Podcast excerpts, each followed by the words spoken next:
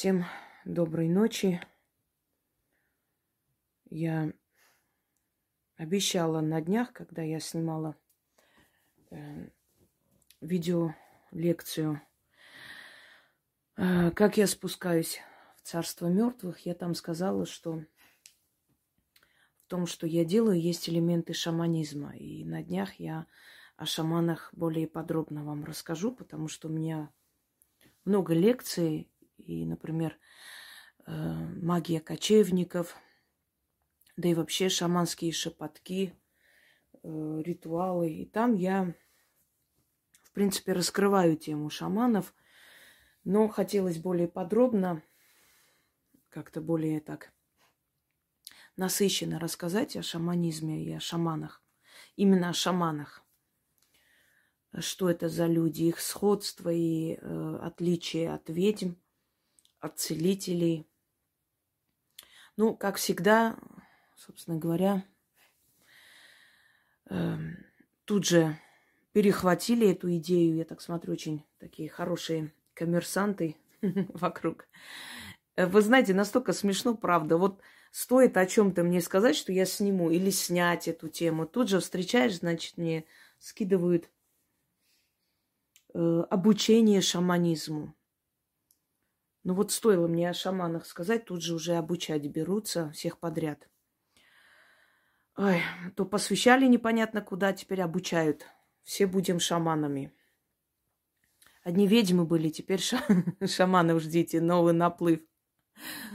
Вот я сейчас в своей лекции расскажу о шаманах и объясню, возможно ли вообще обучиться шаманизму и тем более людям э, другого племени.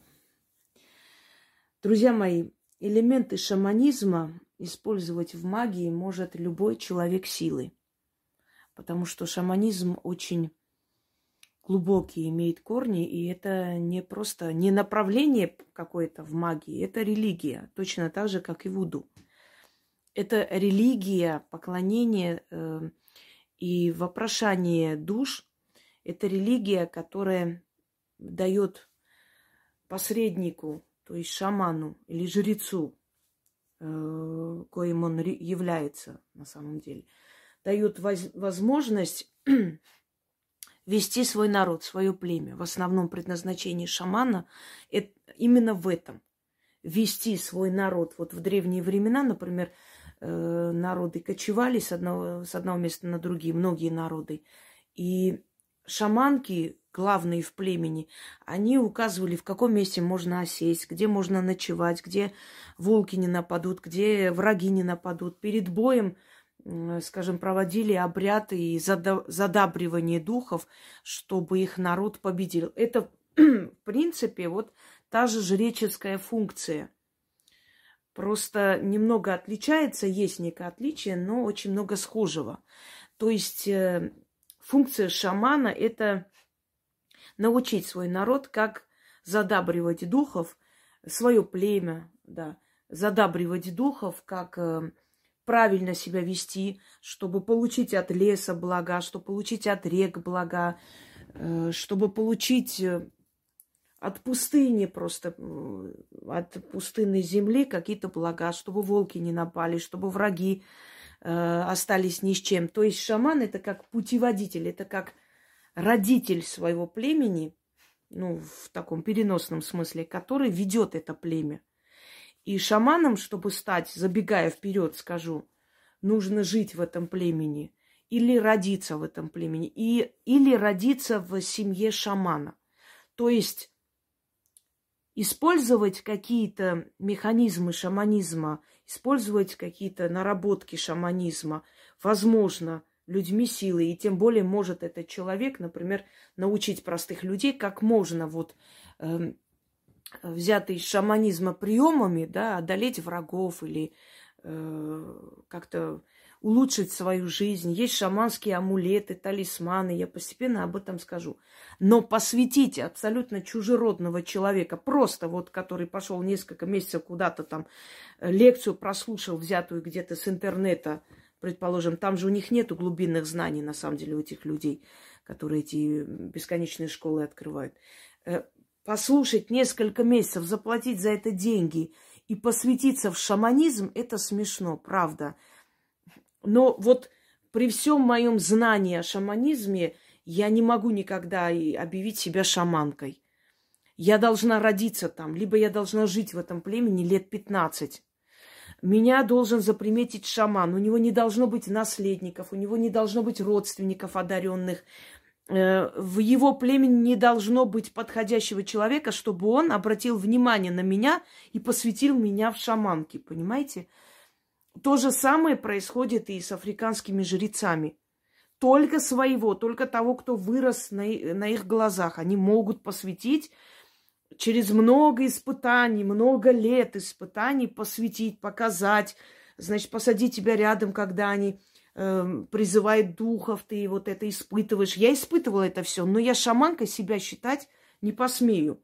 Я просто удивляюсь вот смелости и наглости, и нахальству людей, которые считают, что можно посвятить шаманы кого-то, когда ты сам не являешься э, вообще частью этого племени или этой культуры, что можно научиться, и тебя посвятят в шаманы, оказывается, может диплом написать, и ты шаман. Понимаете, это все несерьезно, это смешно, и это очень чревато, потому что духи шаманов такие самозванские вещи не прощают. Я знаю Вуду, я замечательно изучала, я использовала Вуду, гаитянское Вуду, африканское Вуду, э, значит, э, худу, мексиканскую магию, сантерею. Я знаю, замечательно этим всем владею, но я никогда не посмею себя назвать жрецом культа Вуду или жрицей культа Вуду. Потому что, ну, невозможно это. Есть вещи, которые невозможно. И то какие-то элементы шаманизма, еще раз говорю, или элементы Вуду, я могу использовать свои магии, научиться ком, э, вот э, те, те приемы, которые подходят для, для обычного человека. Но объявить себя жрицей Вуду нельзя. Я просто вижу столько жриц Вуду, вудуистов, какие-то мамы, мамбы, какие-то барон Семеды, еще что-нибудь. Понимаете, это мракобесие. Вот подобные люди, они, они просто, как вам сказать, выставляют магию в смешном свете. У них нет успеха. Они, естественно, заканчивают свою жизнь вот позорно и бесславно. На самом деле не добиваются они успеха все равно. Но вот это все, это все создает у людей впечатление, как будто вот, ну я могу пойти там курсы закончить, стать шаманом, почему бы нет. Вот как сказала Галина Вишневская, когда мы каждого, кто просто поет, называем певцом, то у народа складывается такое впечатление, что я могу быть певцом, почему бы не, и я вот так могу. Да, это действительно, вот так любой может петь, но это не пение, это не голос, понимаете? То же самое. Вот так вот пойти куда-нибудь на курсы может любой и стать шаманом, так называемым, дипломированным. Любой может человек, но ведь на деле это не так совершенно, это очень опасно. Просто знайте это. Невозможно посвятить никого в шамана, особенно тот человек, который к шаманизму никакого отношения не имеет. Э, понятия не имеете даже, что такое шаманизм.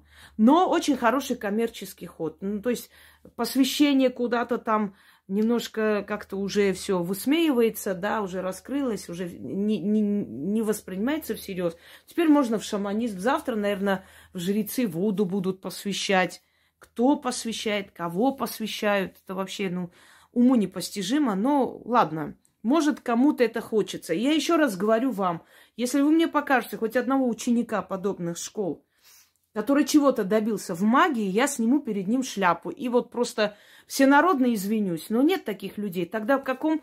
То есть какой смысл вам тратить деньги, ходить туда, э, где вам не дадут того, ради чего вы платите?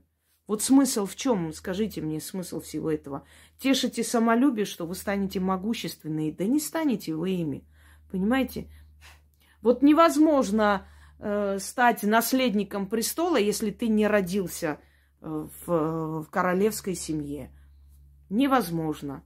Да, узурпаторы власти были, но они плохо закончили. Знайте об этом. Так, начнем. Кто такие шаманы? Первые посредники между духами и людьми. Э, их называют танцующие с духами. Потому как их танец, который со стороны наблюдается и кажется очень странным, непонятным, на самом деле они видят потусторонний мир так, как не видите вы или мы с вами, да? Они посредники между духами и людьми. Они учат людей, что, то есть э, говорят о том, что хотят духи. К ним, в принципе, приходит для того, чтобы узнать, чем они прогневили духов и почему так получается в их жизни. То есть не, нет удачи. И люди, которые родились э, в этих племенах, или люди, которые вообще имеют маломальское представление о шаманах, никогда не воспринимают как-то странно его странное поведение. Ну, например, он может издать голоса зверей, он может, э, глядя в пространство, с кем-то говорить, машет руками, значит, э, скачет вокруг костра, делает какие-то мани- манипуляции. То есть для непосвященного человека это может казаться безумием. Знаете, вот просто безумие, клиника.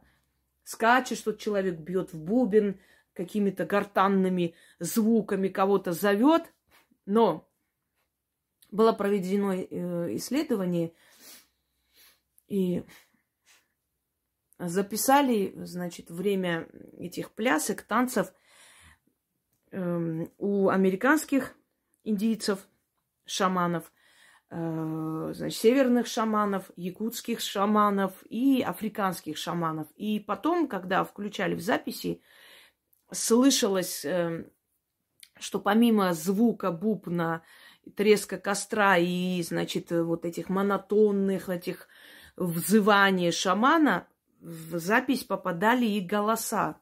Какие-то инородные голоса, которые не человеческого происхождения.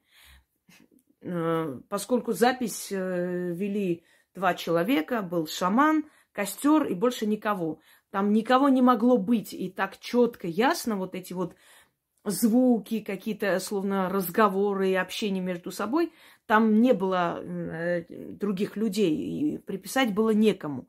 И это повторилось, то есть со всеми шаманами, где они записывали в каждой стране, да, в Африке, значит, в России, у индийских шаманов, вот э, одинаковые, одинаковые корни одинаковое происхождение. Это вот наводит на мысль, что все-таки они поклоняются одному культу, потому что их костюмы, понимаете, это сейчас можно сказать, вот они посмотрели друг у друга, там переняли, но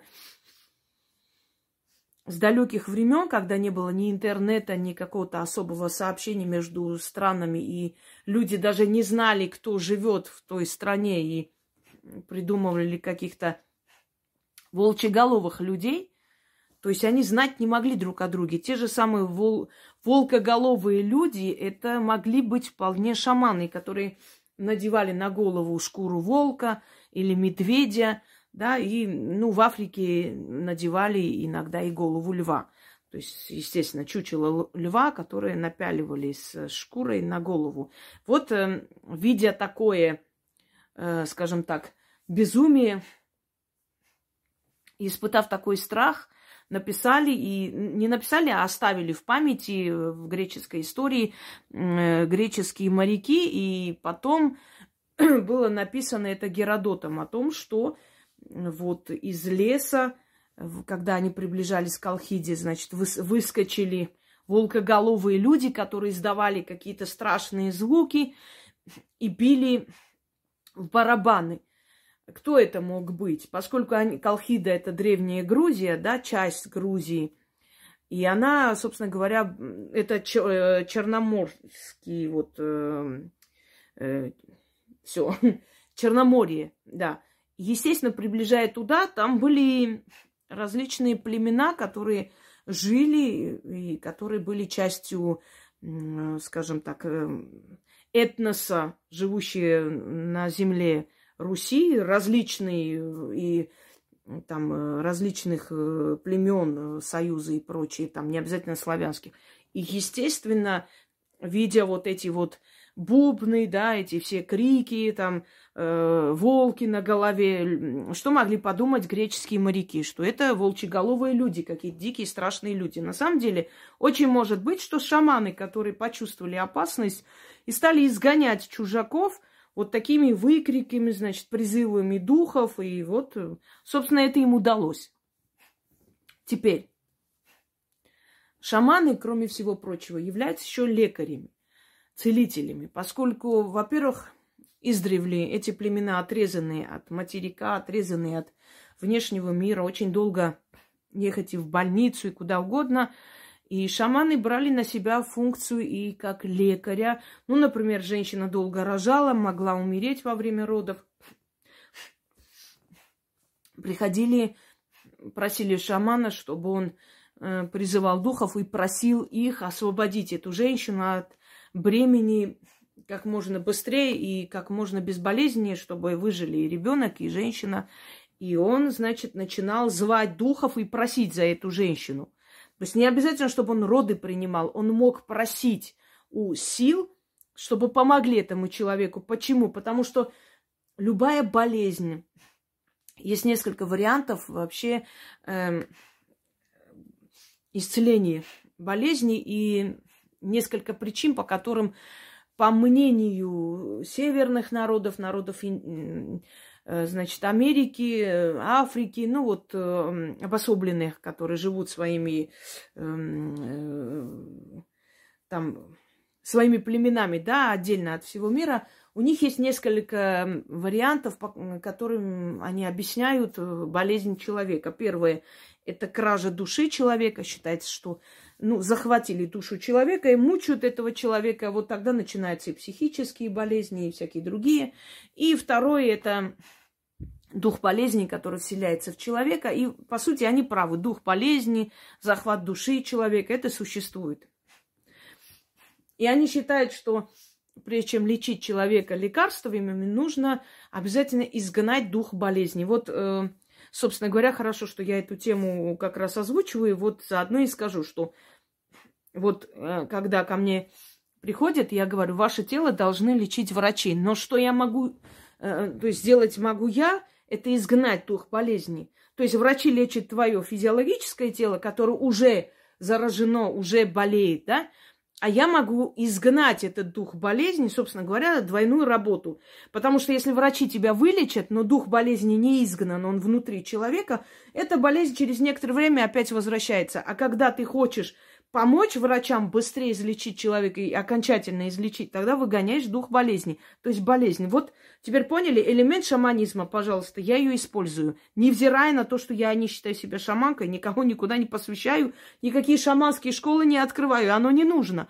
Но я могу использовать элемент шаманизма, поскольку я человек силы. Да, и я это говорю открыто, и нечего тут как бы скромничать. Это нормально. Если я являюсь такой, я такой являюсь. И я знаю, я делаю, и я говорю, что это происходит, и это получается. Вот, элемент шаманизма, они не то, что лечат там лекарствами или чем-то еще, они изгоняют дух болезни. И тогда лечение врачами дает толк. Или в то время, скажем так, врачей-то и не было. Практически шаман полностью исцелял человека. Есть один элемент, э, очень схожий с э, судьбой ведьмы. Это у шаманов называется э, шаманская болезнь или болезнь шамана. И у ведьм такое есть, когда эта сила требует выхода. И вот с малых лет ребенок болеет, болеет, болеет, везут по всем врачам, ну ничего нету, ну ничего нету, ну вот нормально все, иммунитет нормальный. То есть человек в нормальном состоянии нету той болезни, которую ищут внутри, в теле человека. А он болеет без конца и края. В конце концов начинает ломать. Э, у него начинается падучая болезнь, он начинает падать в обмороки, он начинает, э, он может спать несколько суток, ему может стать плохо. Это шаманская болезнь. Вот в племени, где есть шаманы, и уж тем более, если есть шаман, например, э, в роду, в семье, там, дядя, э, скажем, двоюродный там дед, еще кто-нибудь, они сразу понимают, что это тот самый э, наследник вот этого всего, и ему нужно это все передать. Начинается шаманская болезнь. Человека трясет, человеку плохо. Духи начинают внедряться внутрь человека, чтобы менять его. Он должен меняться, он должен умереть для этого мира и переродиться для мира духов. Его прошлое, его жизнь, как его назвали родители, вообще не имеет никакого отношения к нему же. Все, он начинает меняться. Начинается Э, попытка сбежать, потому что это очень тяжело. Это не просто физически тяжело, это ощущение, ну, наверное, с ломкой можно сравнить. Ну, хорошо, что вы, большинство, не понимаете, что это такое, и слава богам. Я тоже не понимаю, что это такое именно в физическом плане, но в духовном плане я могу понять, что это такое, потому что если я несколько дней что-нибудь не сниму, что-нибудь не сделаю, или позволю себе отдохнуть, или отвлечься на мирские дела – и заброшу магию, у меня начинается та самая ломка. У меня стресс, у меня срыв, мне плохо, меня трясет, мне... я физически себя чувствую отвратительно, я ненавижу всех, я не хочу никого видеть, закрываю двери, оставьте меня в покое. У меня начинается вот эта ломка. Почему? Потому что накопленная энергия, сила, она требует выхода, а я ничего не делаю. Я хотела отдохнуть пару дней, а мне говорят, не будешь отдыхать. Сейчас такой период, сейчас сильное время, сейчас врата открыты, сейчас духи активные, а ты хочешь отдохнуть. Мы тебе это не дадим. Поэтому давай работай, работай. Старый еврей, никто тебя не спрашивает.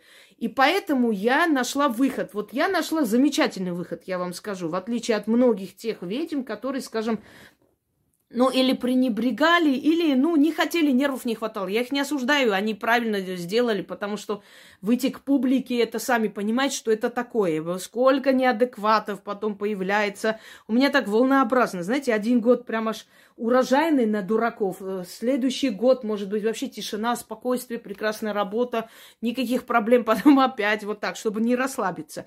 Но я нашла выход, как излить вот эту вот энергию, которая накапливается, это канал, это ролики, где я объясняю, говорю. Вот я говорю, я, как, знаете, как актриса, которая умирает на сцене и не чувствует боли. Я говорю, у меня прям энергия появляется, мне хочется жить, все замечательно, отлично, хорошо. Я изливаю это все сюда, информационное поле отдаю вам. А шаманам это отдать некуда. Э, чаще всего они не ведут каналы и прочее. Ну, они далеки больше от цивилизации. Не любят эти люди, а может быть, они и правы. Так вот, у них начинается эта болезнь, у них начинается эта ломка, у них начинается стресс, у них начинается в доме начинаются скандалы, потому что родители не понимают поведение ребенка, который хочет, значит, э, уединиться, который делает какие-то странные вещи. Он начинает рисовать, он начинает э, сам собой разговаривать. То есть это с малых лет идет. И он потом начинает убегать. Он женится, у него рождаются дети. Он вроде бы входит в нормальную жизнь. Шаман не должен отделяться от народа. Он должен жить так же, как обычный человек.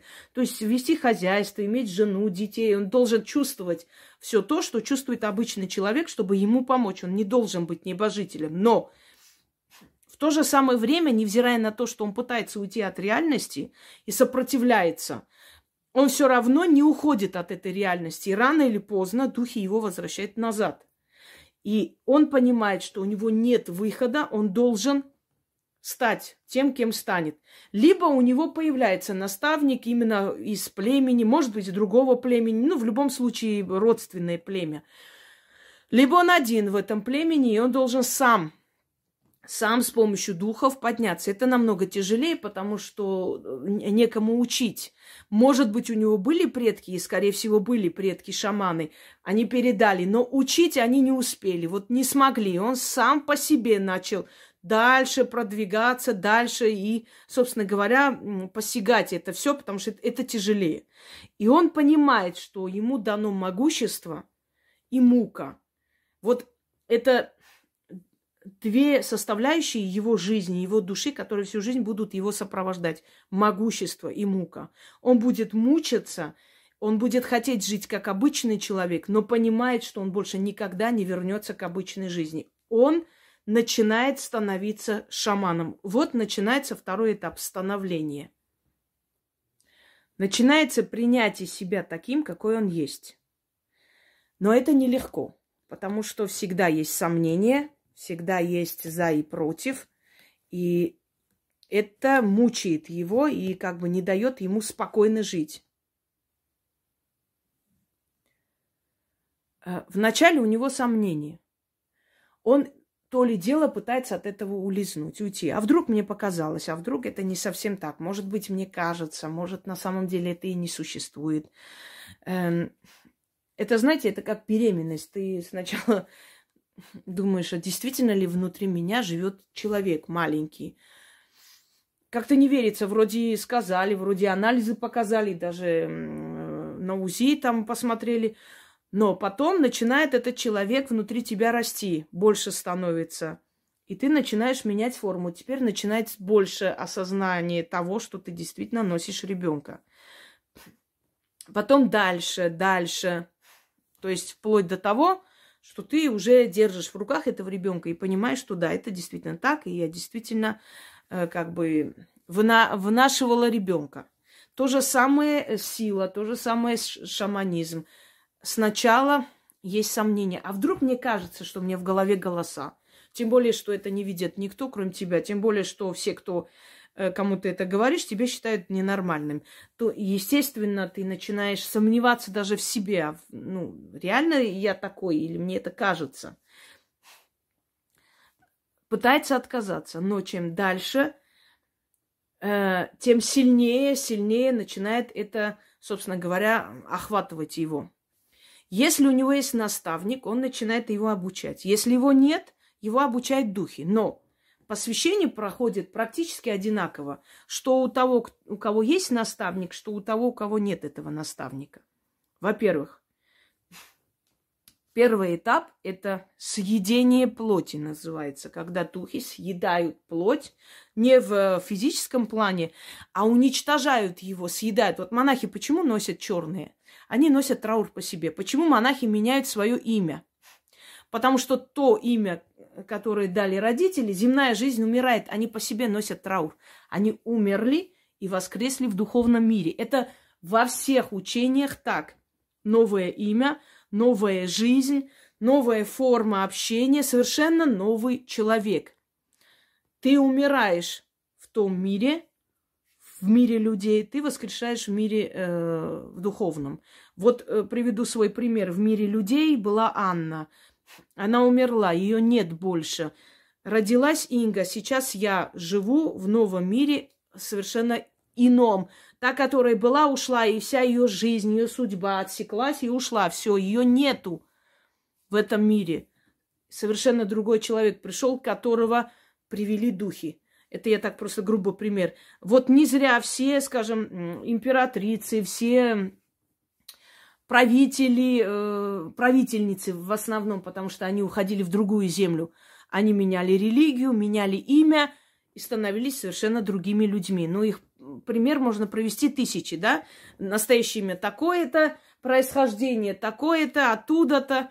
А теперь она управляла или там стала матерью какого-то султана, императора под таким именем. История ее запомнила. А на самом деле, то есть твоя, понимаете, то я, которое было при рождении, больше быть не должно. Это не посвящение в шаманизм, но это тоже смерть и воскрешение.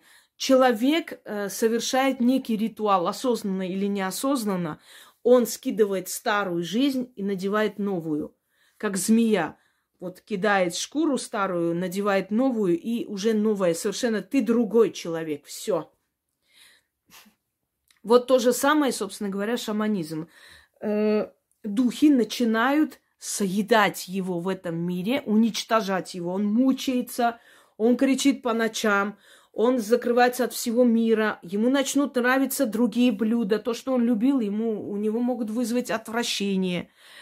Он другой, он становится другим человеком. Он принимает то имя, которое духи ему дадут, и он под этим именем и останется, как шаман такой-то. Вот, вот эти вот названия «большой змей», не знаю, «огненная лошадь», это не просто так дано людям, то есть, ну, в основном шаманам или великим воинам, которые хотели переродиться по-другому. То есть они оставили в истории свое имя совершенно, совершенно другое имя, не под тем именем, под которым они родились. Они остались в истории. Э, умер для этого мира и воскрес для другого мира, для мира духов. Начинается общение с духами. Духи начинают показывать ему различные, э, показывают ему миры. У шамана трехэтапный, э, трех, трехэтапный мир, э, трехступенчатый мир. Это мир богов, который считается высшим мир. Это средний мир, это мы с вами. И нижний мир, это преисподняя. То есть темные силы, светлые силы в его понимании. То есть силы, которые руководят мирозданием, силы, которые наказывают. Вот э, трехступенчатый мир шамана. Значит, обучение как про- происходит. Он делает невероятные вещи, он начинает понимать, э, значит, если у него есть наставник, он его сажает напротив, вот приводит человека и говорит, лечи его. И шаман начинает по тем методам, которые увидел у своего э, учителя, лечить этого человека. Вылечивает его, исцеляет, значит, неважно, ну сколько там раз он должен прийти. Он смог, он прошел один этап исцеления. Второе, сажает напротив человека и говорит, скажи об этом человеке, что ты видишь в его судьбе. И новоиспеченный шаман должен сказать, и причем настолько, чтобы все сказали, да, так и есть. Вот почему я говорю, что все эти школы, посвящения, магии и все прочее фуфло. Потому что школа – это когда тебя обучают чему-то, а потом ты проходишь экзамен. Тебе говорят, а теперь покажи то, что ты умеешь. Правда? Ну, вы знаете таких людей, которые после этих магических школ, да, те, которые обучают, сами ни хрена не умеют. Как они могут учить кого-то чему-то, понимаете? Тем более ясновидению, шаманизму. Ну, это вообще ужас какой-то. Как проходит обучение? Это может быть долгие годы. Вы не думаете, что это месяца два, это 10 лет, 15 лет. Он живет обычной жизнью, но он общается с духами, он развивается. В нем просыпается шаман, и он может к годам к 30, к 40 иногда, смотря когда духи его настигнут. Когда умрет наставник или передаст свои дела ему, потому что он старый немощен. Но чаще всего передают перед смертью. Значит, э, многим кажется, что сначала обучают человека, да, потом посвящают. Э, вот смотрите, на самом деле все должно происходить наоборот. Рождается ведь, ведьма, она рождается в семье, где есть уже такие люди, были. Она посвящена в это все, а потом начинает учиться, понимать. Я, как я говорила, вначале дается сила, а потом знание, как управлять этой силой. А не наоборот, что вот обучайтесь, а потом силу я вам дам или посвящу. Этого нет. Сначала человек посвящается, он идет туда. Он входит в этот духовный мир. То есть посвящение это не означает уже окончательно стать мастером. Нет, посвящение это означает по праву рождения иметь право влезть в мир духов. Тебя позвали туда, посвятили тебя в эти таинства. А теперь начинается обучение, как тебе этой силой справиться, что делать, зачем она тебе дана, понимаете? Вот в этом они схожи с ведьмами. Сначала она посвящается. Когда мне пишут, вот, меня, я обучился, не знаю, научился, чего там читал, потом меня посвятили, меня это просто выводит в ярость. И когда говорят, вот зачем, вы же не знаете человека, вот вы говорите, да потому что мне знать не надо человека, я знаю, что это такое, это чушь собачья. Вот я обучился и потом посвятили. Нету такого. Тебя посвящают вначале. Ты посвященный изначально. Не обязательно, чтобы пришли на тебя вот так, знаете, этот намазали тебя маслом сверху и вот посвящали, знаете, э, как там, короновали, не знаю, э, помазали на царство. Нет, ты сначала идешь, ты посвященный уже с рождения, тебя посвятили туда. А теперь начинай использовать эту силу правильно, обучайся, как этим всем пользоваться. Так что вначале шаман посвящается в это все, а потом начинает обучаться. А потом он начинает давать, сдавать экзамен, то есть на профпригодность, если так хотите. Пусть это будет второе посвящение, хорошо, если вам так легче и понятнее. И как только он уже окончательно при, пришел к этому и уже объявлен мастером, теперь он должен уединиться и скинуть старое тело. Вот как я вам уже сказала, духи начинают его съедать. Он мучается, он начинает значит, э, сам по себе делать какие-то манипуляции, ритуалы. Ему очень тяжело, он ни с кем не хочет общаться, он не хочет ни с кем, значит, никого видеть в окружении. Он становится тем, кем должен стать и как он должен прожить после всю свою жизнь. Они съедают его плоть, они его уничтожают как человека, и он возрождается в мире духов, в духовном плане. На его лице может отражаться вот эта вот гримаса боли, агрессии, все что угодно. Он в этот момент может быть опасен, он в этот момент может не помнить, что он говорил и делал. Поэтому ему нельзя мешать. Поэтому и не вмешивались никогда, когда видели, что шаман, значит, вокруг костра что-то там бормочет. Никогда никто не вмешивался, никто не смеялся в этот момент, потому что мог быть наказан духами. Вот поэтому нельзя людям, непосвященным, лезть в шаманизм. Просто ударить бубен это не значит э, вызвать духов, и это не значит общаться с ними.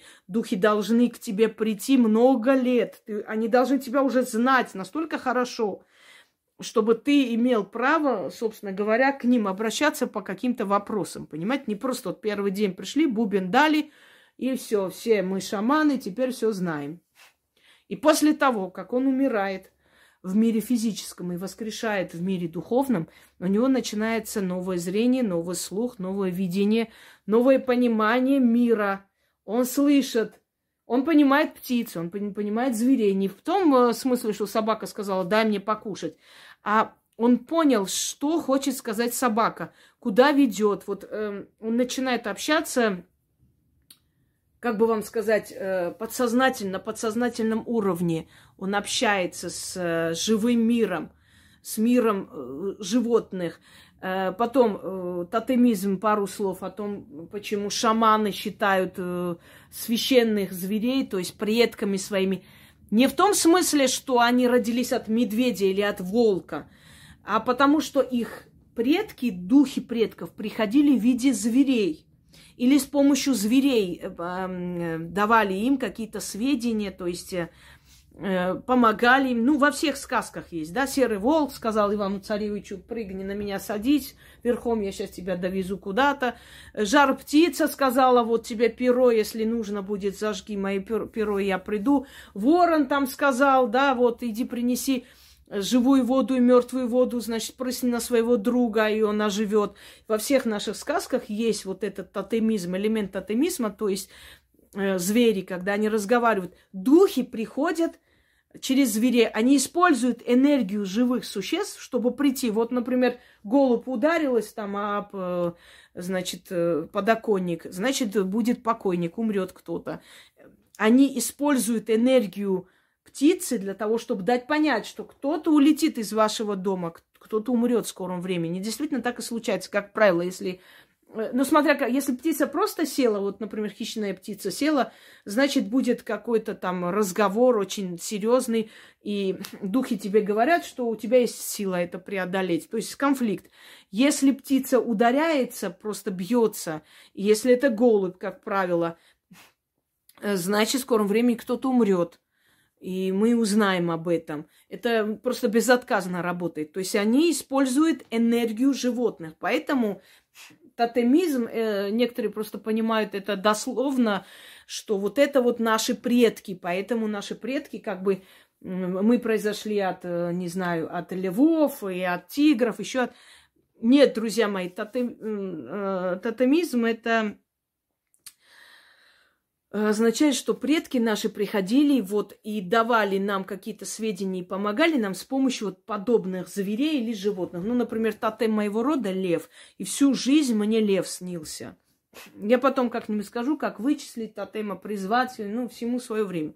Всю жизнь мне снился лев. Если мне лев снится, это значит, э, ну, смотря как. Если гонится за мной, значит, предупреждает о каких-то сплетнях, кознях. Если лев спокойно ложится рядом и спит, это значит э, духи покровители. Если львы меня окружают, это большая сумма денег и подарки. Это всегда. С малых лет они мне снятся. Вообще лев снится человеку, который свою славу и известность приобретает уже в зрелом возрасте, вот после 30.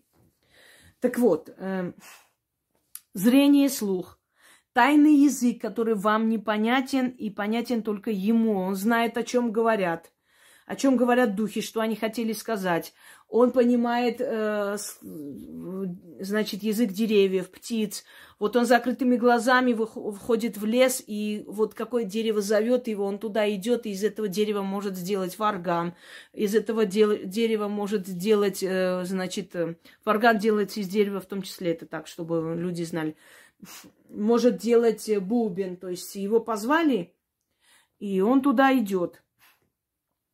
У меня есть эти инструменты, но я не а, часто пользуюсь этим всем, потому что это чревато. Это не просто вот брать и бить, знаете, это призыв определ... определенной силы, и это очень, ну, скажем так, ну, просто так от балды их звать нельзя.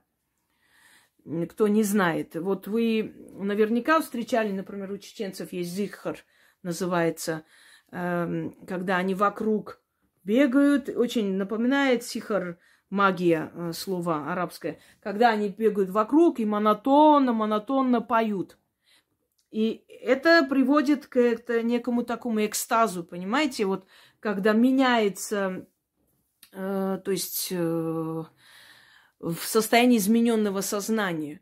Это для чего это? Это призыв духов предков. Они отдают эту энергию предкам, и их духи приходят к ним на помощь. Почему перед боем бьют в барабаны, для того, чтобы призвать духов, духов э, войны, э, богов войны. Очень часто мне и сейчас пишут, и часто вот бывает, когда, например, какие-то соревнования, Олимпийские игры или там соревнования между школами, и вот на фотографиях прям двоятся фотографии, знаете, такие вот силуэты расплывчатые, такое ощущение, как будто вы в аквариуме сидите, так, такой сгусток, просто такой, такая концентрация сил, духов, что... Почему? Да потому что вот э, э, дух соперничества, энергия борьбы, она призывает эти силы э, в вашу жизнь. И в итоге вы просто видите, что концентрация духов, то есть звуками, криками, играми. Почему, например, тризна, знаете, что такое, да? Это похороны в Древней Руси, когда на, ну, после похорон, как похоронили человека, играли организовывали игры то есть давали ему эту энергию, его душе, чтобы, он, э, это, чтобы его душа поднялась. Не похоронили, извиняюсь, сжигали, э, неправильно сказал. Потом начали хоронить.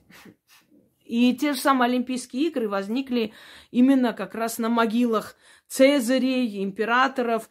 В честь них устраивали Олимпийские игры, чтобы этой силой, вот эту энергию дать душе уйти туда, понимаете? Вот откуда вот это вхождение в транс, это вот пляски вокруг костра, это монотонные. Та же самая э, часть этого транса, например, наши с вами заговоры, которые читаешь, читаешь, читаешь монотонно. Почему много раз читаешь, чтобы постучать в двери, чтобы пробить эту стену. Это как волнообразная энергия, которая от тебя уходит, идет, идет и бьет, понимаете? Прям вот, вот как этими э, древними инструментами из бревен, когда их били просто то есть поворотом крепости и открывали, разбивали эту э, дверь и захватывали крепость. Вот то же самое. Монотонная, монотонно направленная энергия из, ну, если вам так будет более понятно, из своих чакр, собранный воедино, бьет, как стрела, бьет, бьет, бьется и разрушает эту стену. И вот вы добиваетесь того, что хотите. Или она как шпиль, понимаете, бьется вверх, и вот в эти небесные врата, пока они не откроются, и вы не получите то, что хотели. Вот почему придумана и молитва, она на примере заговора. Вот так, монотонный разговор, разговор, разговор, говорится, говорится, и потом вот это вот резко бьется, когда некоторые идиоты говорят, своими словами что-нибудь попросите, своими словами, своими словами. Свои слова не имеют ту энергию, ту силу, которую ты хочешь вложить и получить. Потому что в этот момент, когда у тебя безденежье, свои слова, они пропитаны твоим страхом, твоим отчаянием, они ни черта тебе не дадут. Ты должен просить теми словами, которыми просили тысячелетиями, получали результат. Своими словами просто дайте мне денег, деньги надо, очень надо деньги, давайте мне. Никто не даст. А если ты призываешь духов удачи, если ты призываешь денежных духов, богов денежных и так далее, и монотонно бьешься в их двери, они открываются, и они оттуда тебе дают то, что ты просишь. Я надеюсь, дошло и поняли, о чем я говорю. Так, значит, э, Есть у шаманов разделение большие духи, меньшие духи. Меньшие духи это в основном духи, которые, э, значит, эм, управляют, да, природными стихиями. И есть большие духи, которые управляют над этими духами. То есть есть духи огня, которые считаются малые духи, они все время рядом с нами. Вот почему, например, в юрте у шаманов, если там они перед тем, как есть, они обязательно что-нибудь кидают в огонь, сжигают. Это дают э, как бы э, сказать, откуп, дают жертву духом огня. Почему у северных народов принято обязательно, когда ты идешь к ним в гости, ты принес подарок или нет, неважно, они должны тебе что-нибудь подарить. Ну, там хоть кусочек там меха подарить. Потому что считается, что если они не подарят тебе что-нибудь, ты унесешь с собой их удачу. Поэтому обязательно ты должен вместо этого, откупаются они все время, откупаются от духов и помнят об этом. Э, кормят духов, это кормление духов называется, зажечь травы, чтобы духи э, этой энергии земли насытились, поставить там спиртное, э, кусок мяса потом выкинуть, когда оно уже начинает протухать, да, и прочее. Вот постоянное взаимодействие с духами. Но это малые духи, малые духи, с которыми народ все время взаимодействует без шаманов. А есть высшие духи, большие духи называются, те, которые руководят всем. Туда входят демонические сущности, духи более высоких категорий, там боги и, и прочее. Э, шаман должен иногда воздерживаться от сексуальных отношений. Иногда он уходит, отделяется от своей семьи, женщина это или мужчина, долгое время у них воздержание. Считается, что э, энергия любви, энергия секса, она самая сильная и мощная, и поэтому если человек тратит это на другого человека, то у него меньше остается, чтобы отдать духом. И поэтому он должен время от времени нести обособленный образ жизни. И очень приветствуется, если шаманы не создают семью, а посвящают все цело себя духом. Тогда от них излучает вот эта энергия, любовная энергия, которая накоплена, и ими духи питаются, и это самые удачливые шаманы. Так считается, в принципе. Э, дальше. Э, почему шаманы носят вот эти костюмы? хочу вам сказать. Эм, значит, первое, вот эти костюмы, которые там с перьями, с э, шкурами, да, и там кожей и прочее. Это слияние. Вот они сливаются в природную силу. Вот из каждого живого существа, взяв какой-то кусочек, во-первых, считается, что часть э, живого существа вместе с его частью какой-то энергии души охраняет человека. И поэтому чучела зверей и прочее, они нельзя их держать обычному человеку, потому что там есть сущность, там есть некая часть ушедшего животного, которая присутствует в твоей жизни. Почему шубы надевали люди? Шуба это не только греет тело, шуба это еще и часть души животного, которая тебя охраняет. Ну, кто-нибудь скажет, как так убитое животное будет охранять? Да, будет охранять. Он охраняет своего хозяина. У них духовный мир устроен не как у людей. Если вы шкуру людей будете на себя напяливать, они вас охранять не будут, они будут вас наказывать. Э, а если шкуру животного, то животное по природе своей, по вселенским законам обязаны охранять того, кто носит его шкуру. Вот почему носят шубы. Вот почему люди, которые могут позволить себе одну шубу, вторую, дальше начинать покупать, и живут, в принципе, в достатке, потому что у них есть живая энергия, которая их охраняет. Это раз. Значит, э, я уж не говорю про статус, да? Они несут эти вот э, материи живые – как напоминание о том, что они сливаются с природой воедино. Они несут в себе много эгрегоров, живых существ. То есть эгрегор лисы, куницы, там, э, быка, не знаю, птицы. Птицы особенно вот занимают такое особое место в шаманизме. Птицы – это как Э, ну, пернатый посредник между людьми и богами, потому что душа человека улетает, уходит, и это все связано с птицами. Вообще много легенд, рассказов с птицами. Птицы это не только именно пернатые создания. В понимании шамана это полет души человека, это полет его мысли, его знаний, которые могут охватить большие территории, то есть много, да, дальше себя уйти. Э, точно так же, как гений человека не ограничивается его телом. Тело это всего лишь его оболочка. И какая она, эта оболочка, не имеет такого особого значения. Больше значения имеет то, что внутри этой оболочки, что это, внутри этой оболочки может дать миру. То есть вот почему говорят, что не зацикливайтесь на красоте, не в красоте дела. Хотя красота замечательна, что человек и красив, и умен, это приятно смотреть. Но в принципе, вот э, не ограничивайтесь э, оболочкой, это всего лишь фантик. А внутри, вот что там внутри есть, внутри этого фантика, то и есть вот и полет его души и мысли, который дает ему и другим много благ на этом свете. Да? Поэтому птица считается символом полета души и мысли человека, гении человека. Э, так, далее. Шаман имеет э, силу вступать э, в диалог с животными. Ну, например, может быть, когда-нибудь вы смотрели, был такой фильм «Шаман» российский. Правда, там сказано не о совсем э, шамане, а о таком аферистическом человеке, который себя мнил шаманом и получил в бубен, собственно говоря. Вот о чем я предупреждаю тех, которые себя шаманами сейчас объявят и посвятят себя, не знаю куда. Вот можете получить бубен, как тот мужик. Но он жил в племени, где были шаманы, и он эти все как бы рассказы, эти все приемы знал.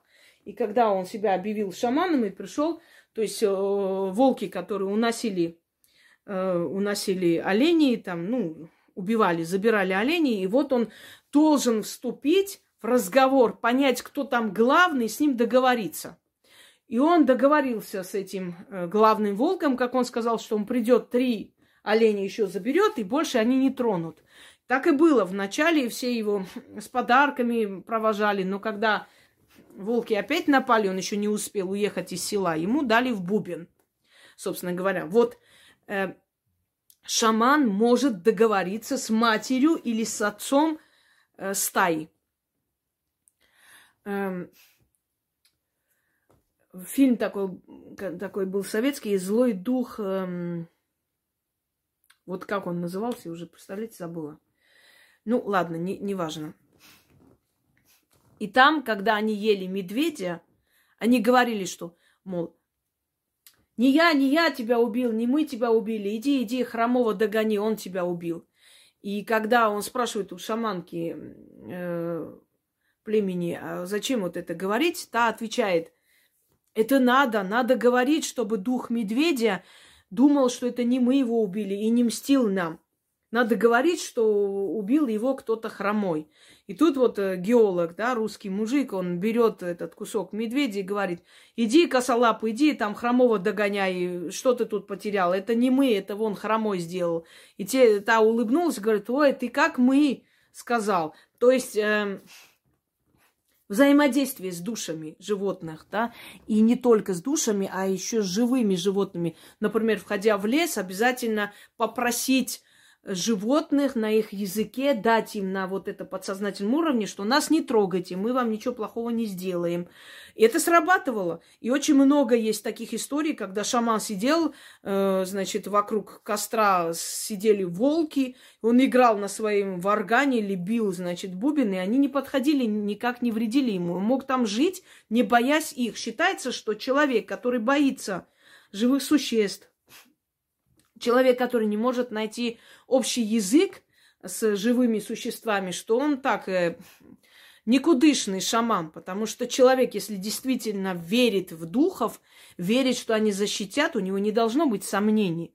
Вот, например, приведу из э, своей жизни историю. У нас в селе был такой очень свирепый бык, и его очень боялись все.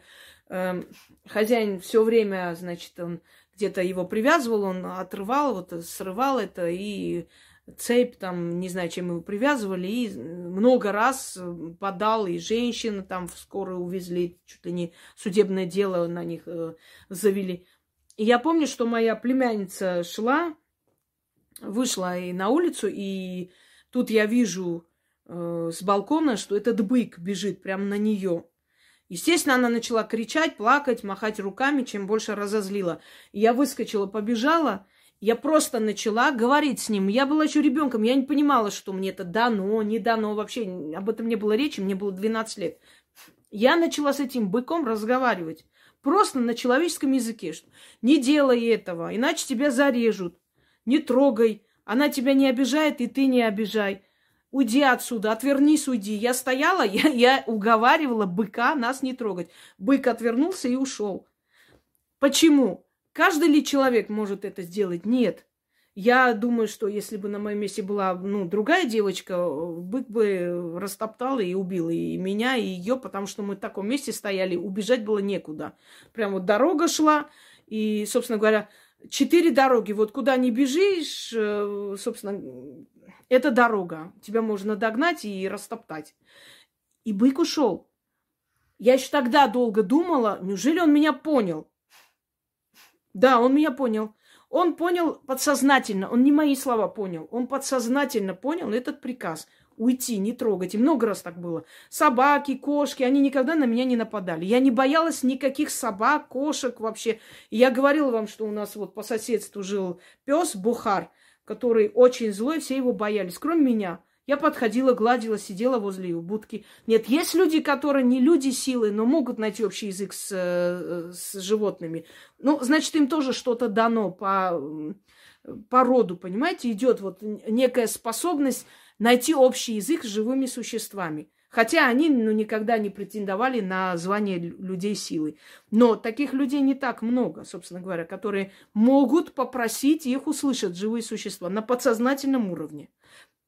Вот чем-то есть, э, скажем, схожесть да, с ведьмами и с шаманами вот в этом вопросе, что они могут повлиять на живых существ, попросить, и те их послушаются и сделают, как они просят. Как делает шаман, если, например, хочет остановить стаю волков? Приходит и узнает у волков подсознательно, вопрошает, кто у вас главный кто здесь важный, кто здесь главный, кого вы слушаетесь. И узнает, ну, например, волчица. И просит у волчицы, договаривается с ней. Вот забирай одного оленя в месяц, больше не забирай. Или там одного в неделю, если стадо большое. И говорит этим хозяевам, вы согласны, если волки будут забирать одного оленя в месяц, не больше? Те говорят, согласны. И так и происходит, знаете. Вот на удивление так и происходит. Одного в месяц они забирают, больше не трогают стадо. Шаман поговорил с волчицей, с главной, с вожаком ста, э, стаи.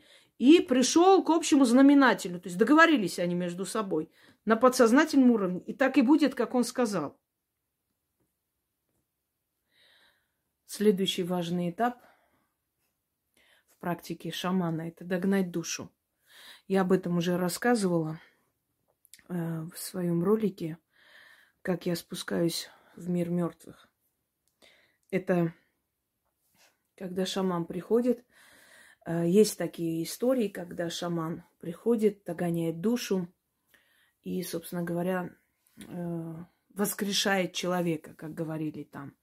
Но на самом деле я считаю, что это кома, и он возвращает оттуда. Естественно, мертвого он не поднимает на ноги.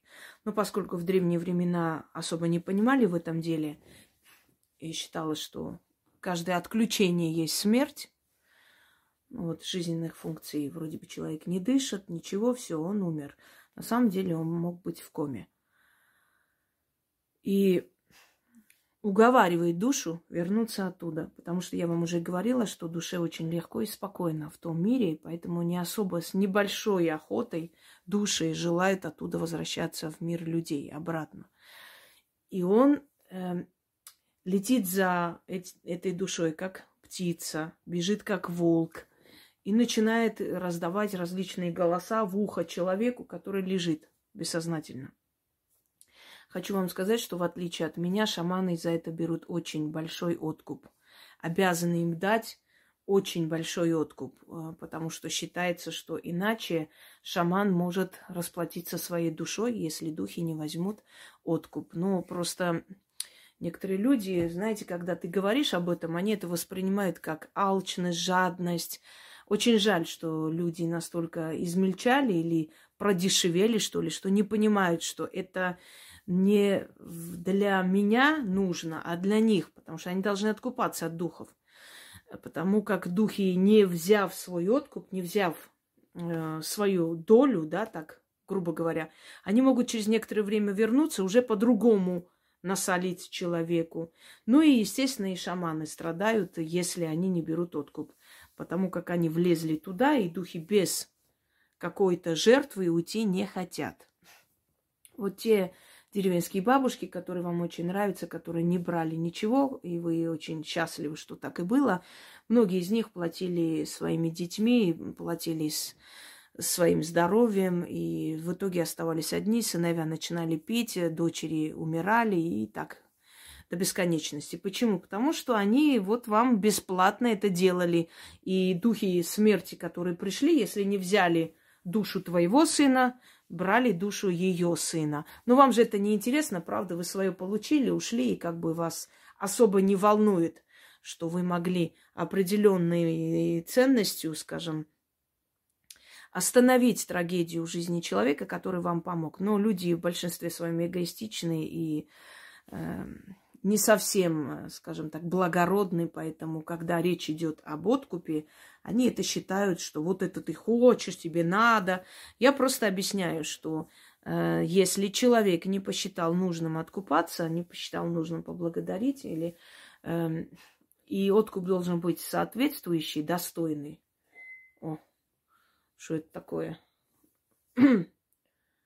Поговорила об этом, представляете? И тут же дали понять, что так и есть. Отключился свет и включился. Странно. Вот нигде не выключалось на улице, смотрю, там горит свет. А здесь у нас вот... Да. Ответили на мой вопрос про откуп. Настолько ли действительно это серьезно или просто я так хочу? То есть они вот забирают, хочу вам сказать, что я одна дома. Совершенно одна. Теперь на улице включился и выключился свет. Вообще странно. Ну ладно, я продолжу. Выключился. Ничего не поняла. Вот, может, заметили? Сейчас я вам покажу. Вот на улице. Включился, выключился. После моих этих слов что-то начало ерундой заниматься электричество. Ну ладно, я продолжу. Итак, общение шамана с духами называется камлание. Это у северных народов. Э, разговаривать корень, э, взаимодействовать. Как он общается с духами? Не так, как мы с вами разговариваем и передаем друг другу свои желания или свою волю, кому что нужно. Камлание – это уединение. Бывает иногда, что общение с духами происходит при свидетелях, но в любом случае это уединение, это уход в себя. Когда шаман там что-то бормочет, говорит, и как бы окружающим непонятно его действия, но на самом деле он разговаривает с духами, общается на их языке, издает какие-то звуки, рычание, э, мычание, значит, крики птиц, а может общаться и на каком-то определенном языке.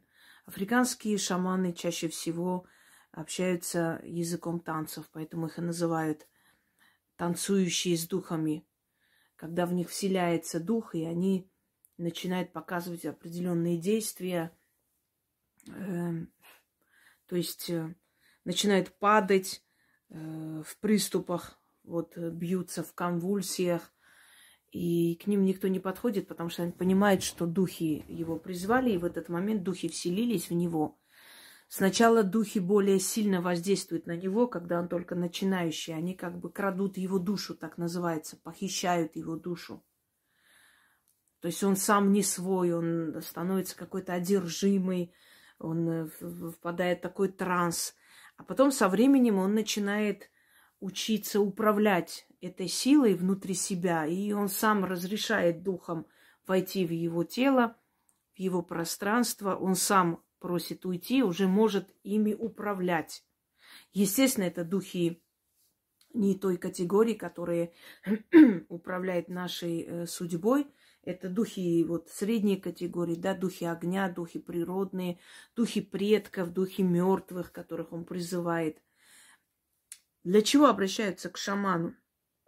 Во-первых, чтобы узнать, что хотят духи, как их задобрить, как сделать так, чтобы жизнь была лучше, почему у них э, какие-то трудности в жизни, какие-то бедствия, смерти в роду, предположим. То есть по серьезным вопросам. Обращаются для того, чтобы он открыл дорогу денег, открыл дорогу к славе. Обращаются, чтобы вернуть человека с войны живым. Обращаются, чтобы поставить защиту, чтобы поставить защиту для своих стад. Но в основном, э, помимо лечения, помимо вопрошения духов и э, иных функций, самая главная функция шамана, я вам объяснила, это научить людей, как правильно вести себя э, с духами, с предками, что хотят предки, что хотят духи. То есть он сопровождает свое племя, ну и еще может, конечно, и посмотреть и помочь людям, которые приходят извне, из других стран или областей, чтобы получить исцеление, помощь, узнать, что хотят духи от них и как задобрить, и э, что будет впереди, что ждать, если у них внутренняя тревога, и вообще, что происходит в их жизни. В исцелении, в лечении я вам уже объясняла и сказала, как происходит э, это исцеление, то есть изгоняется дух болезни. И тогда человек выздоравливает, если у него незначительная, скажем, беда. Ну и бывает иногда, что спасают просто от смертельных болезней. Э, врачи отказываются от человека, а шаман изгоняет дух болезни. У меня есть э, так, такая работа «Изгнать дух болезни». И я там тоже объясняю, что если Э, изгоняется дух болезни, то болезнь человека это не грипп и не простуда, понимаете? Это более серьезные болезни, которые смертельно смертоносные. И э, у каждой болезни есть свой покровитель дух в природе. Не просто так, скажем, э, в русской магии э, персонализация идет этих болезней. Там, э, значит, по-разному их называют. 12 дочерей Иродовых, например, есть э, такой ритуал у меня там, где, э, значит, э, трясовица, гнойница и все прочее. То есть все вот эти вот аспекты болезни, которые присутствуют в человеке, они должны изгоняться. Они все имеют своего духа покровителя. Э, персонализация есть в магии этих сил, и их выгоняет. Точно так же, как дух нищеты выгоняется, точно так же, как злой дух, который вселился, скажем, Э, в юрте кочевников или за ними следует и приглашают шамана, который освещает это место, изгоняет этих злых, злых, ой, злых духов, потому что они призывают туда волков, призывают туда разбойников, призывают туда болезни, и стада гибнут вместе с людьми.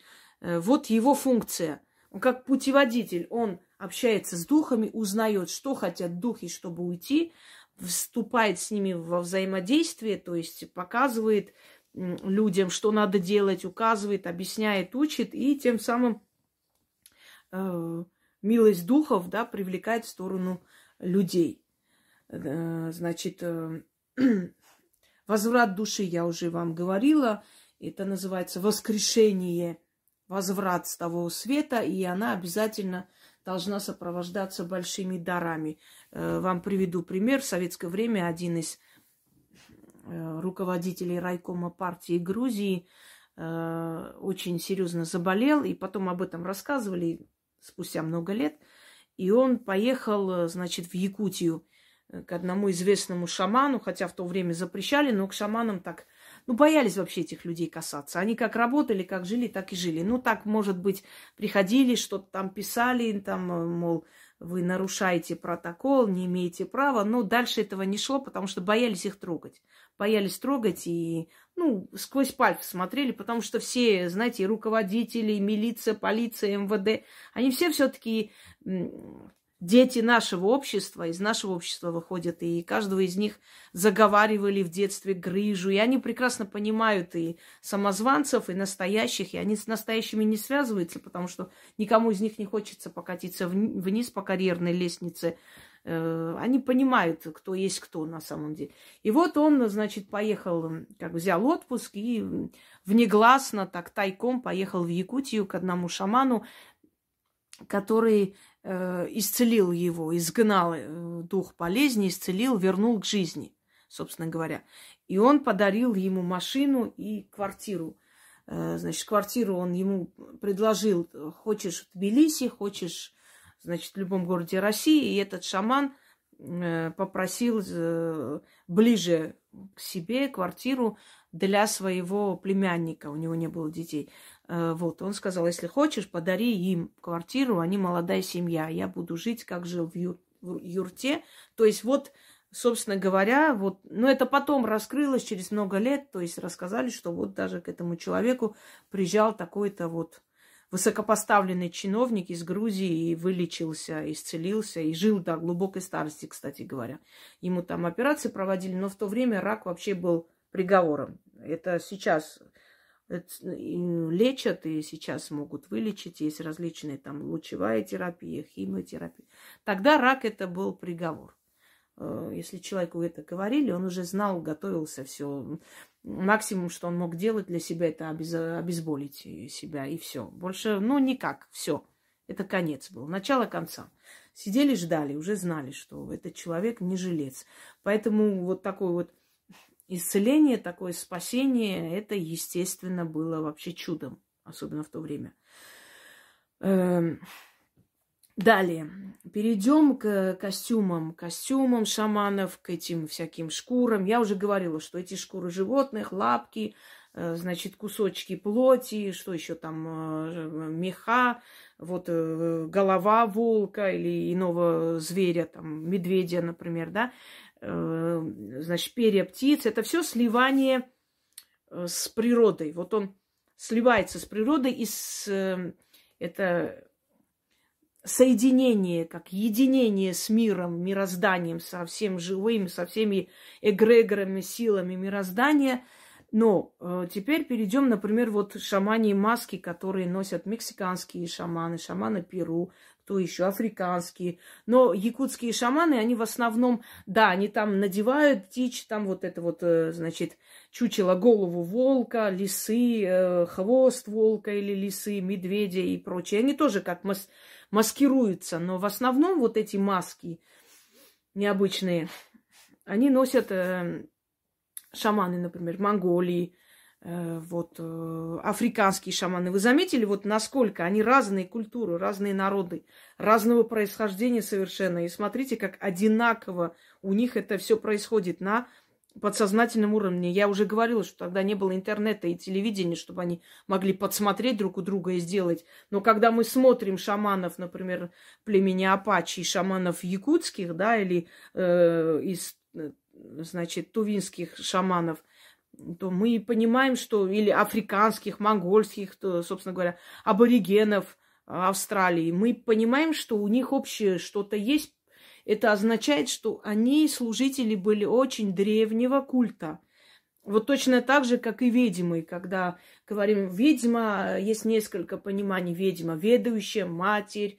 Но не у всех же так называют веди, ведущая матерь, да. Но считается, что они были служители, жрицы очень древнего культа Веданы, э, значит, пра-пра-пра-матери Веданы. И э, отсюда и название Веды, ведьмы, Э, и считается, что у всех ведьм, в принципе, невзирая на их национальность, культуру, у них общие корни, у них генетика одинаковая.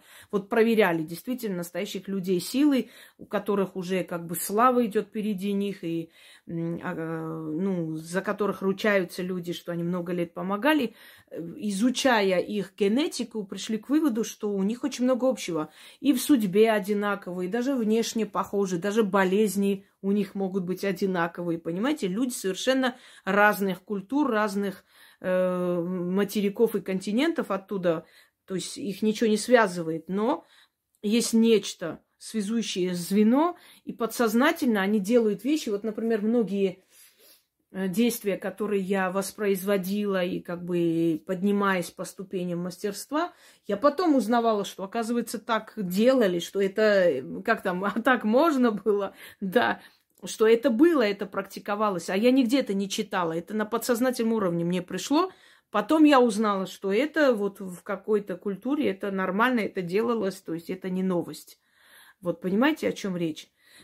Э, итак, далее маски. Маски надеваются для того, чтобы духом показывать, что мы такие же, как вы. Обман духов. Вот я вам говорила про Хэллоуин, да, зачем вот эти все украшают себя, чтобы духом показать, что мы одни из вас. То есть обман, обмануть духов. На самом деле возможно обмануть духов, духов, которые, эм, скажем, среднего или низкого звена, возможно. То есть они принимают тебя за своего. Потом, духи не должны видеть твое лицо, твои глаза. Это то, что тебя отличает от них. У тебя зрение физическое, у духа внутреннее зрение. И вот когда ты становишься похожа на духов, почему никакие порчи, никакие проклятия, никакие козни не действуют на сильных людей, на людей силы? Потому что они в мире духов. Ты на духа можешь навести порчу? Нет. Ты можешь духа там, духу навредить? Нет. Ты можешь его убить? Нет. Невозможно. Точно так же они уже в духовном мире. Поэтому, чтобы на них не насылали, не говорили, на них не воздействовать, потому что их в этом мире нет. Они не существуют здесь среди людей. Это не люди. Это сущности во плоти просто живут среди нас и, собственно говоря, помогают людям. Они уже сущности. Они давно уже не люди. Не люди не в том смысле, что не люди, а просто не люди, как вот в, в том понимании, в котором вы... То есть страсти, страхи людские, э, все, что касаемо людей, их уже не касается, потому что они переродились, все. Они умерли и родились в мире духов. Как человек, он уже мертв, его не существует, потому что сколько хочешь на него наводи, ничего не дойдет. Вот эти маски, они показывают духам, что мы такие же, как вы.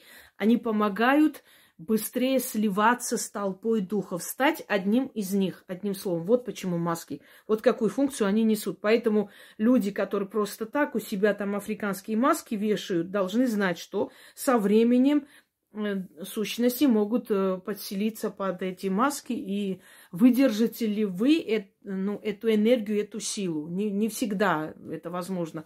Не всегда может человек жить в доме, где есть много шкур, много чучел животных, масок и прочее. Понимаете, для этого нужно иметь огромную внутреннюю силу, потенциал, который не всем дано.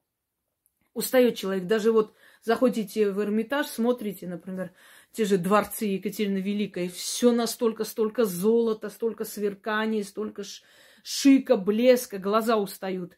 То есть вот э, морально тяжело жить среди такой роскоши. Не, нет спокойствия, потому что это все время глаза смотрят на нечто яркое, понимаете? А здесь вокруг кожа, мех, значит, э, маски, духи, силы, демонические сущности. Очень непросто жить в такой обстановке человеку, которого, ну, который не подготовлен, собственно говоря. Начнем с этого.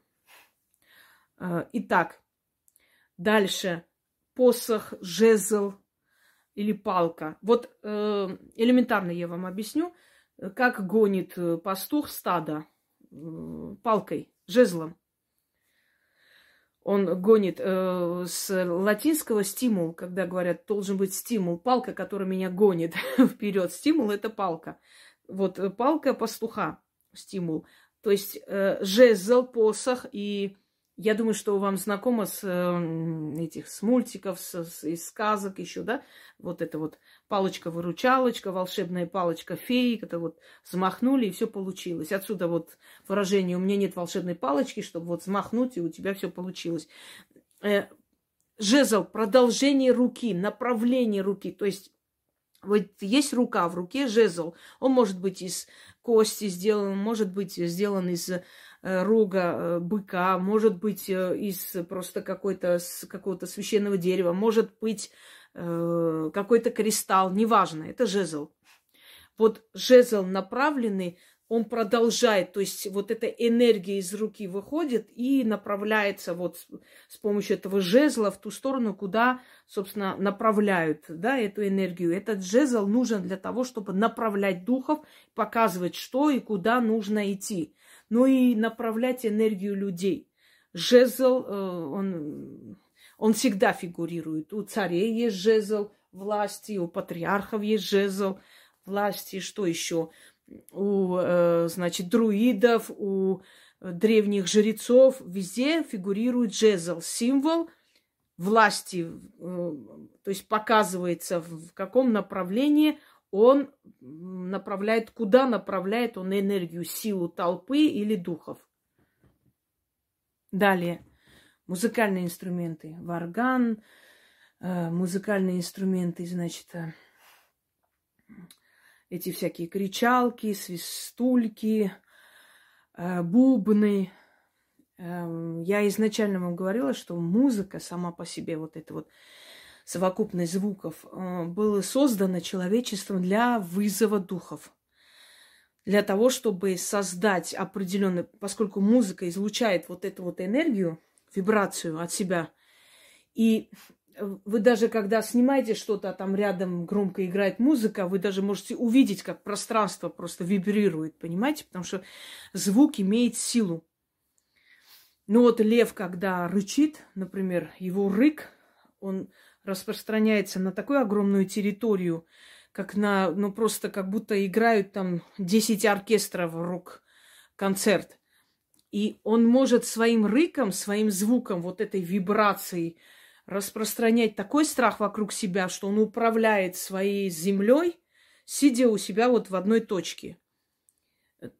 То есть его вот этот рык, его этот звук имеет это вот посыл. Каждый звук – это определенный посыл. То есть мы понимаем, что если есть, например, грустная музыка, о чем это?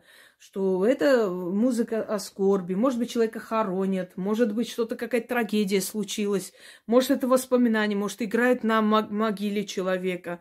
Есть музыка радостная, то есть посыл имеет музыка. Музыка о чем-то говорит, она не просто так совокупность каких-то э, абсурдных звуков э, в едино собранной.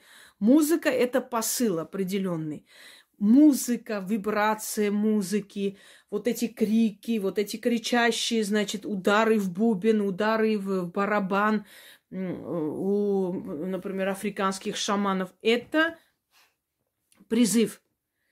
Это призыв духов. Собираются, дают вибрации, силу, энергию духам, и те приходят, смотря, э, смотря для чего они их зовут, собственно говоря. Значит, вызов это верхних духов – духов среднего мира, к которым мы относимся по шаманизму, и духов нижнего мира. И для каждого есть свой тембр, есть свой призыв, есть свой вызов.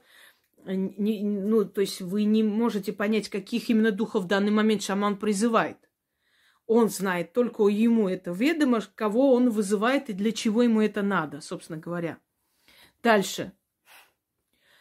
Э, вот, например, определенные музыкальные инструменты, которые, ну, согласитесь, что музыка это как мантра. Вот она просто выворачивает наизнанку, особенно национальные музыкальные инструменты, которые не просто пробуждают наши вот эти корни, э, наши генетическую нашу память, они просто выворачивают наизнанку нас, просто вот перед глазами картины, мы вспоминаем, у нас воспоминания, у нас слезы, и после этого нам становится легче. Она снимает отрицательную энергию, но не зря же придумали вот те самые чаши, поющие чаши, которые, скажем, успокаивают нервную систему. Почему? Потому что в этой чаше невидимым образом собранные струны, вот они э, внутрь как бы так приспособлены, что считается, что тибетские чаши, например, они воплощают в себя все звуки мироздания природы, которые существуют. И они вот вибрируя создают вот эту вот звуковую силу, которая изнутри нас выгоняет, изгоняет вот эту вот усталость, злость, накопленную вот эту вот боль. И чаще всего и болезнь. Я вам хочу сказать, что я, например, простуду лечила одно время, потом как-то забыла об этом и о себе, потому что столько дел, собственно, как обычно. Э, я лечила вот этим э, тибетской чашей. вот э, попробуйте, сначала приобретите, мы как-то с вами несколько ритуалов потом проведем, и вот эта вибрация звука несколько раз в день, через, через, ну, собственно говоря, несколько часов, я чувствую, что простуда отступает, что мне легче становится дышать.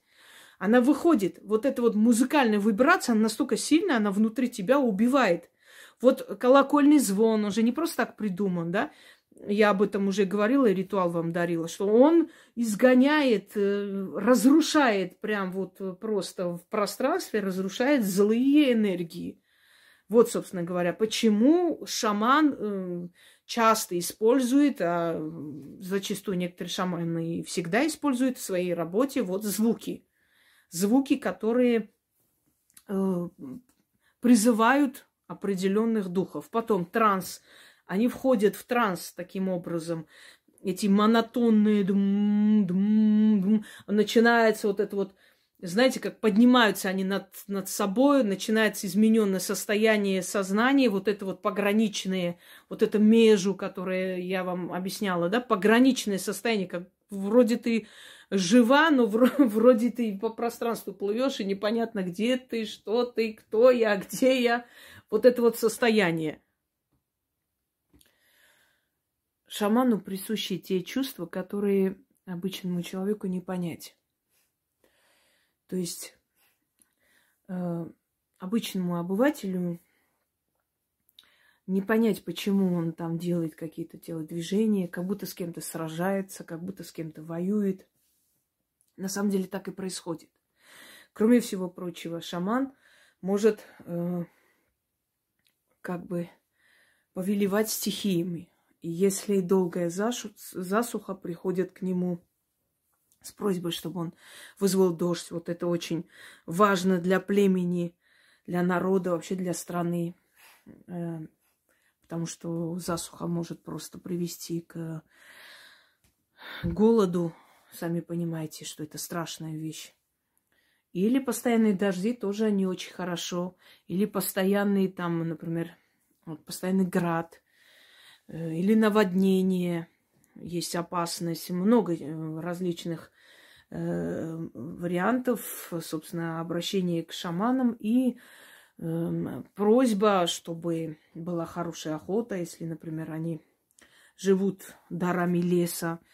Если это степняки, для того, чтобы волки не нападали, чтобы разбойники обходили стороной, чтобы другие племена не грабили, не нападали – то есть э, вот покорение стихии тоже очень важную роль играет. То есть он уже призывает дождь и соединяется с духами более высшего ранга, высшей категории, которые управляют стихиями, управляют погодой. И я вам рассказываю, еще раз расскажу, что недавно, когда вот буквально были пожары э, в сибирских лесах, и в одном селении просто сгорели практически все дома, и только у одной шаманки, которая там была, видели пожарные и рассказывали это, на, по новостям передавали, что они очевидцы того, что из дома шаманки выходила некая как, как сила, как ветер, вот, э, как, как какая-то энергия, сгусток, и изгонял пожар подальше от ее дома. Ее дом не сгорел. Хотя она, как человек э, скромный, как бы не стала это комментировать, не хотела об этом говорить, видимо, потому что ну, не хотелось причинять боль людям. Вот мой дом остался, а ваш сгорел. Она, она ничего не сказала об, об этом, но э, рассказ очевидцев, то, что они удивились этому, это свидетельство многих людей, что из ее дома, то есть подальше от ее дома, изгоняла некая сила, огонь, не пускала к дому. Пожалуйста, вот защита от всяких стихий, она срабатывает, собственно говоря.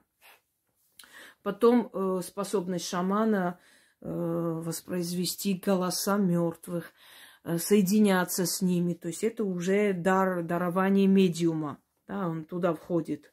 Они очень э, разносторонне развитые люди. Они могут такие необычные стихи, они могут необычные вещи писать, говорить, передавать. Не все они там, скажем, простые деревенские люди без образования. Есть среди них люди, которых отправляли в город родители специально, чтобы они обучались, чтобы их ремесло было более, как бы, скажем так, ну, э, более развитые, что ли, более э, разносторонние, интересные.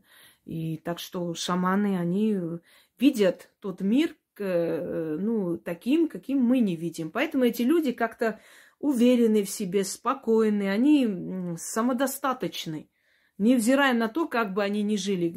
Они хотят жить в юрте, живут в юрте. Вот выбирает квартиру, там будет жить, выходить в эту юрту, принимать людей. То есть это зависит от желания человека. Но на самом деле а, они люди, э, которые... Понимаете, как вам объяснить? Человек, который видит мир духов, и не просто видит, потому что он одержим или потому что они приходят и пугают. Не в этом смысле. Вот человек, который на короткой ноге, если так можно сказать, с духами, э, с душами, с сущностями. Просто вот в мире духов обитает этот человек. Он совершенно другой. У него и мировоззрение другое. Его не пугает то, что может напугать простого человека. Понимаете, он, он абсолютно другой.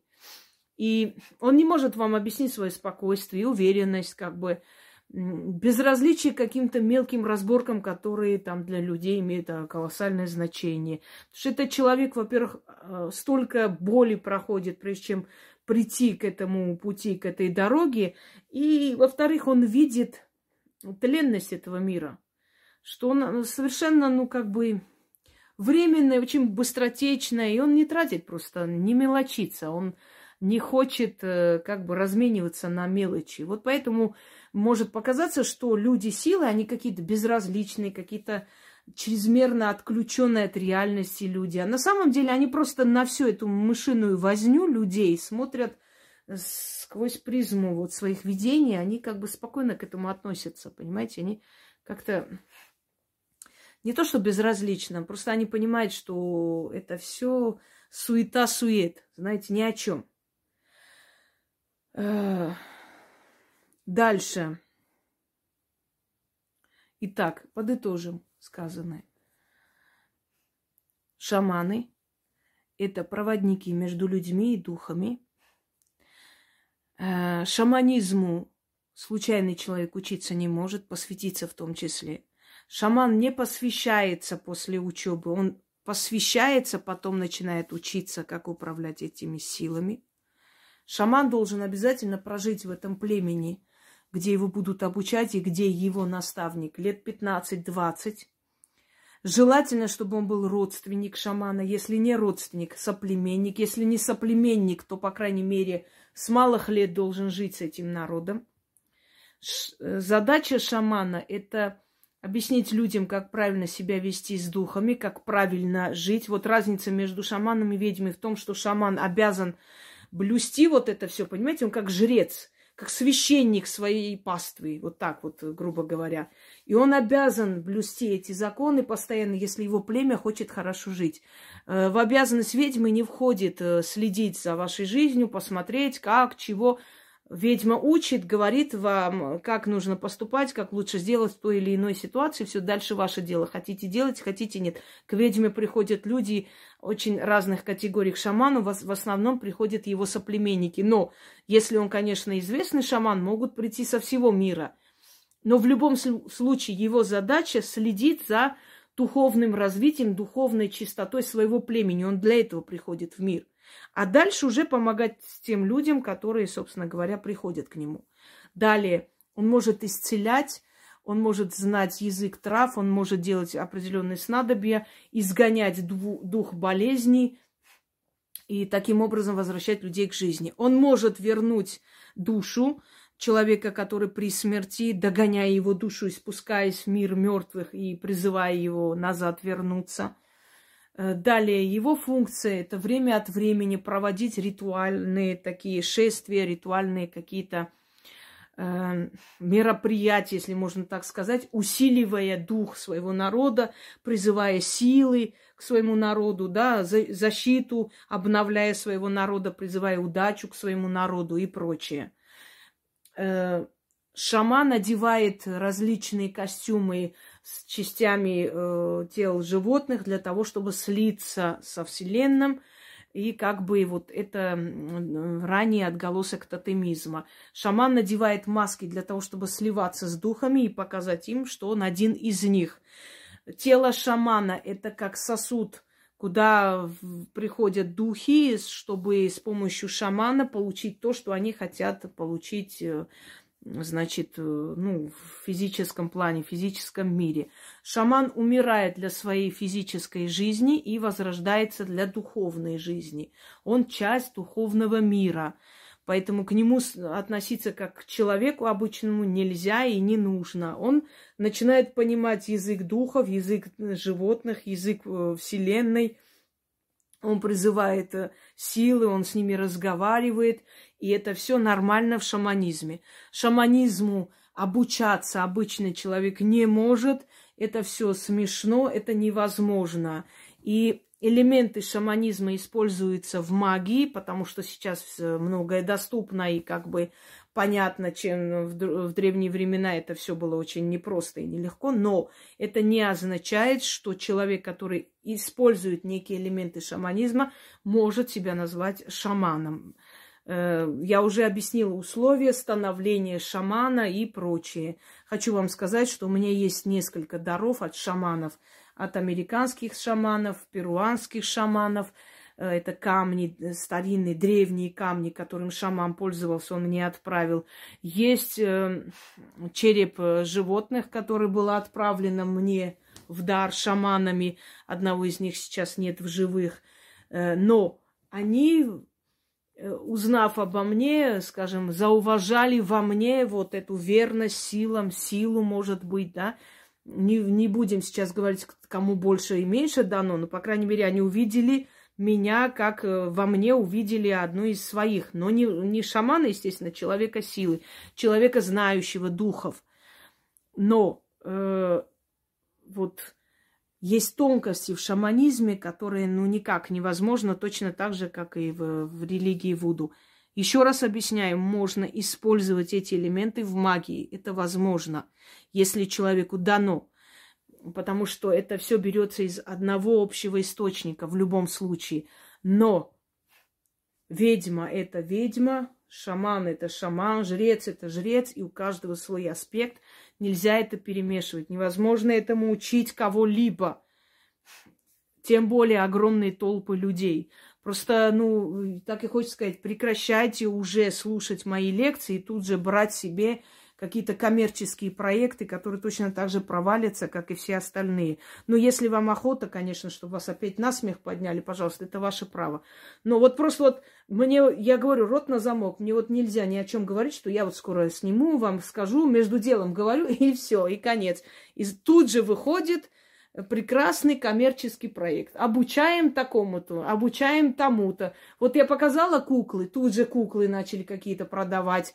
Вот куклы мы там заряжаем. Ну, в конце концов, ну, смешно, реально. Из-за таких, собственно, люди и перестают серьезно относиться к людям силы, и за это потом очень страшно наказываются, потому что э, среди вот эти, этой толпы непонятно кого – может быть, один человек настоящий, и вы нарветесь на этого настоящего человека. Не хотелось бы. Всем удачи, всех благ. И я пойду продолжу дальше свои работы.